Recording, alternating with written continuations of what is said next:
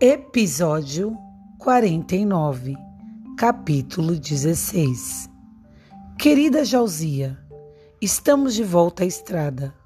Quase tenho a sensação de nunca tê-la deixado. Talvez a Vale Verdejante tenha sido só um sonho. Eu devia parar de sonhar.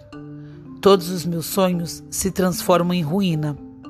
Se já era difícil antes, agora parece ainda mais difícil. É muito duro voltar a dormir no chão depois de meses dormindo com cobertores.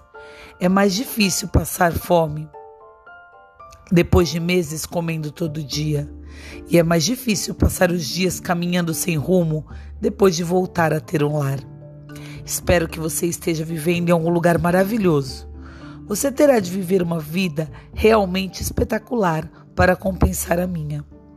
Leila não queria partir Dizia que sua mãe voltaria e não a encontraria. Obrigou-me a deixar um bilhete. Ainda bem que Leila não sabe ler direito, porque tive de escrever que não faço ideia para onde estamos indo. Hassan chora e chora e chora. No começo fiquei triste por ele. Agora só consigo odiar o barulho. Como se adivinhasse o que ela escrevia, Hassan soltou um berro. Parvana jogou o caderno no chão. Cale a boca, gritou ela. Pare de chorar. Ele não entende você, acudiu Azif e pegou Hassan no colo. Ele se acostumou a comer e está bravo conosco porque não o alimentamos. Parvana detestava quando Azif se comportava melhor do que ela. Enquanto pegava o caderno do chão e o enfiava na bolsa, notou que Leila estava chorando outra vez. Quer uma aula de leitura? perguntou Parvana com gentileza. Meu pai costumava me dar aulas quando parávamos para descansar. Leila balançou a cabeça e enxugou as lágrimas que escorriam pelo rosto. Eu devia ter buscado vovó, disse ela.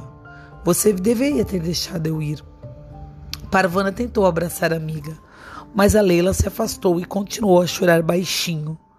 Parvana estava cansada de ouvir choros e deu-lhe as costas. Não sabia o que fazer. Uma fileira de tanques passou ao longe e dois aviões voaram sobre eles. Tanques são uma coisa normal. Bombas são uma coisa normal.